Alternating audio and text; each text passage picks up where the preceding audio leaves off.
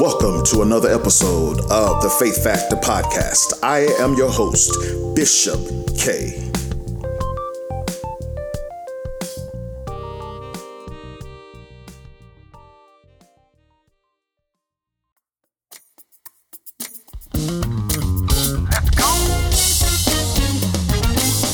Christ in you, the hope of glory. Of. Christ in you, let your light shine.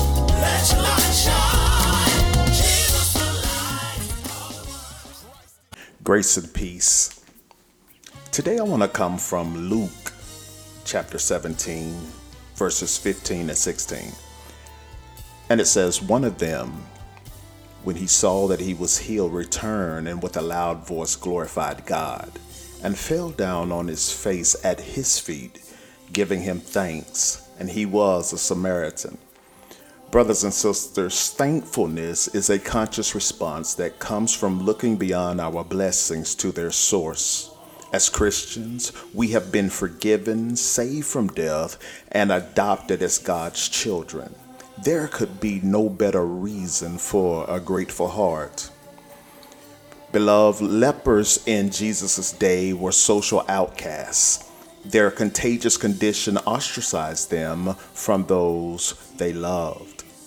When ten lepers encountered Jesus, they desperately implored him to show them mercy. Jesus sent them to the priests. As they obeyed, they were healed. These ten men had been forbidden to enter their own villages, to live within their own homes, to work in their own jobs, or even to touch their own children. Imagine what unrestrained joy must have filled them as they ran home again. One of the lepers, a Samaritan, stopped and ran back to thank Jesus. Samaritans were normally shunned by the Jews, but Jesus had healed him. Jesus asked, Where are the others? Ten lepers had been healed. Ten lepers were reveling in their newfound health, rushing to share the good news with those they loved. But only one considered the source of the blessing and stopped to thank the one who had given him back his life. Beloved, we too have been healed and made whole by the Savior. We are free to enjoy the abundant life the Savior has graciously given us. Could we, like the nine lepers, rush off to glory in our blessings without stopping to thank our Redeemer? Our worship, prayer, service, and daily life ought to be saturated with thanksgiving to God. Paul said in Philippians 4 6 Do not be anxious about anything, but in everything by prayer and supplication. With thanksgiving, let your requests be made known to God. My friends, Jesus' miracles of healings provide wonderful encouragement. They reveal his power and his compassion. The difficulty comes from applying these accounts today. How should believers pray for themselves and loved ones who are sick or terminally ill? How should they believe? This story provides not all the answers, but some insights into Jesus' healing of the sick. First, the lepers recognized Jesus' authority. They did not demand that he heal them.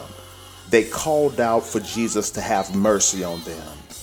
Jesus emphasized the necessity of faith, just as in the parable of the mustard seed. It is not the size of faith, but the presence of genuine faith that is important. Beloved, Jesus stressed public testimony. He directed the lepers to go to the priest to demonstrate what God has done. Believers also must prepare to give God the credit when they are healed.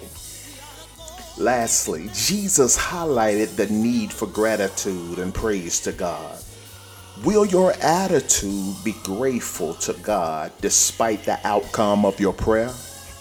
Beloved, can you trust fully in God's care each day, living or dying?